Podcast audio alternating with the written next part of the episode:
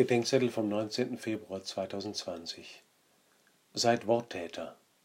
Jakobusbrief 1, 19 bis 27 Einer der Grundkonflikte in der Kirche ist das Auseinanderfallen des einseitigen Vertrauens entweder auf das Glaubenswort oder die Glaubenstat. Wir werden noch sehen, wie sehr der Jakobusbrief die Tat betont. An seinem Anfang jedoch bindet er die Tat der Glaubenden an das geglaubte Wort Gottes. Jakobus geht drei Schritte mit uns. Der erste ist, dass wir schnell zum Hören, langsam zum Reden und langsam zum Zorn sein sollen.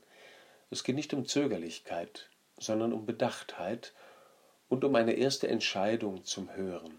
Manchmal will eine erste Reaktion mit uns durchgehen, die uns am wirklichen Hören und Nachhören hindert.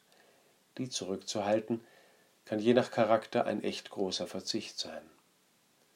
Der zweite Schritt ist das Wort annehmen.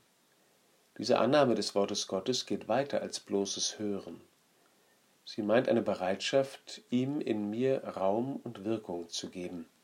Das bedeutet zugleich, mich alles Schmutzigen und der vielen Bosheit zu entledigen und all dessen, was dem Wort Gottes widerspricht.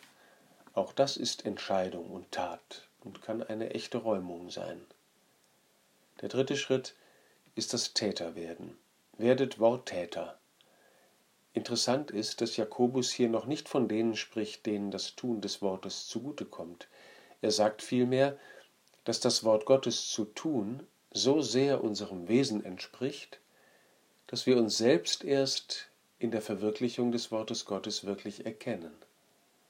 Wer das Wort nur hört und nicht tut, gleicht einem, der sein Spiegelbild vergisst. Wenn wir das Wort Gottes hören, es annehmen und tun, wird es uns unseres Besseren belehren.